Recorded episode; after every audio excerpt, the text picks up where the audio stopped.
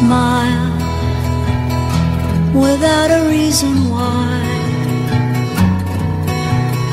Love as if you were a child. We'll forget about our sorrow and think about a brighter day, cause life is beautiful that way. Buongiorno da Eleonora Assante.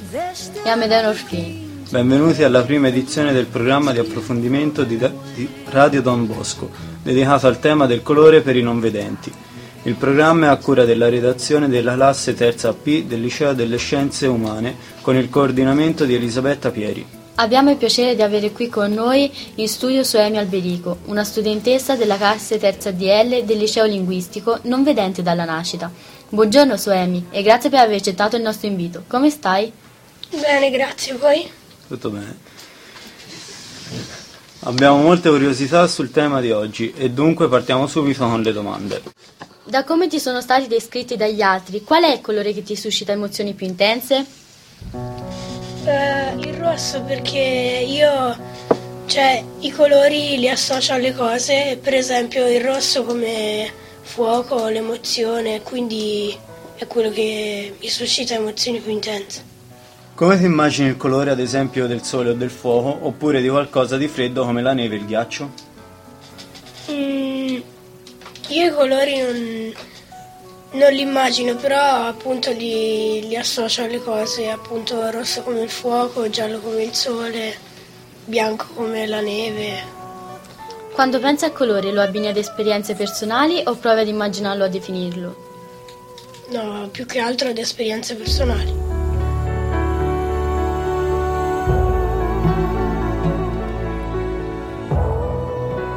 Come immagini la primavera?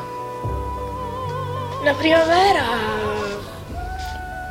boh, è una bella stagione, c'è il sole, quindi sono anche più felice, sento il calore del sole sulla pelle o il profumo dei fiori. Qual è la concezione dello scorrere del tempo durante la giornata?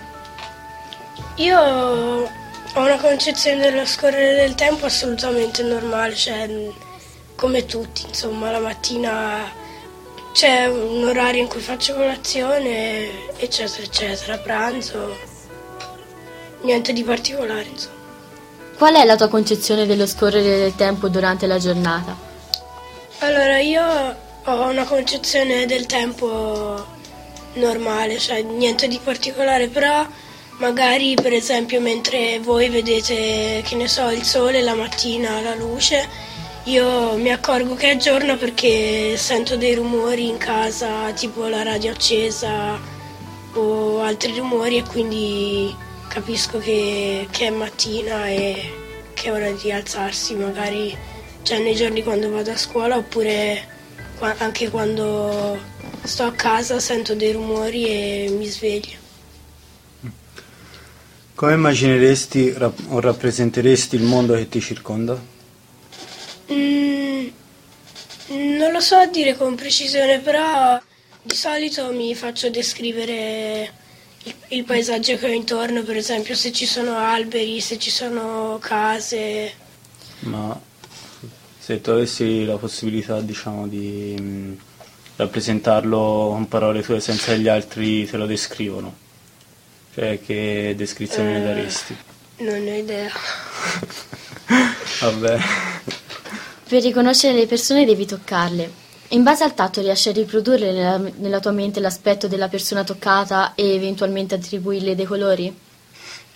Mm, no, dei colori no, però l'aspetto sì. Abbastanza, me lo immagino abbastanza bene.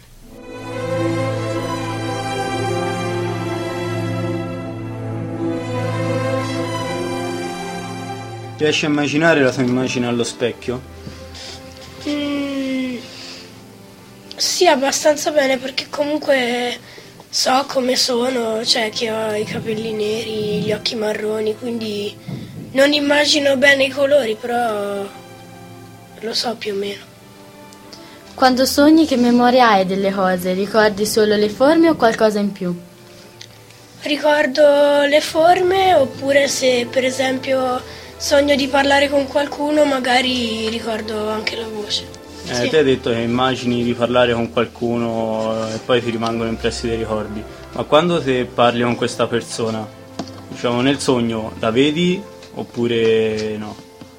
Cioè è un- un'immagine che te ricrei con la mente o no?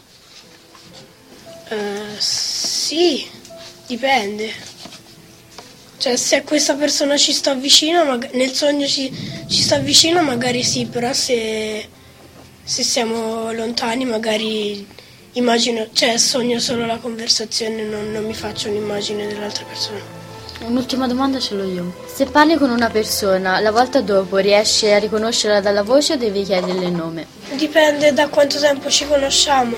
Se la conosco da poco, magari è bene che mi ridica il nome. Se invece ci conosciamo da più tempo, come ad esempio con i compagni o con i professori, ormai li riconosco dalla voce.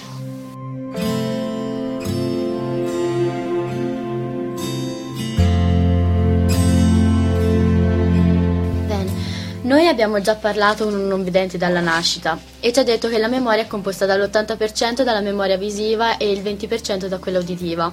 Che memoria uditiva hai? Eh, mi ricordo che una volta stavo facendo uno spettacolo di danza e erano venuti anche i miei familiari e sono riuscita a riconoscere mio padre solo sentendo il respiro.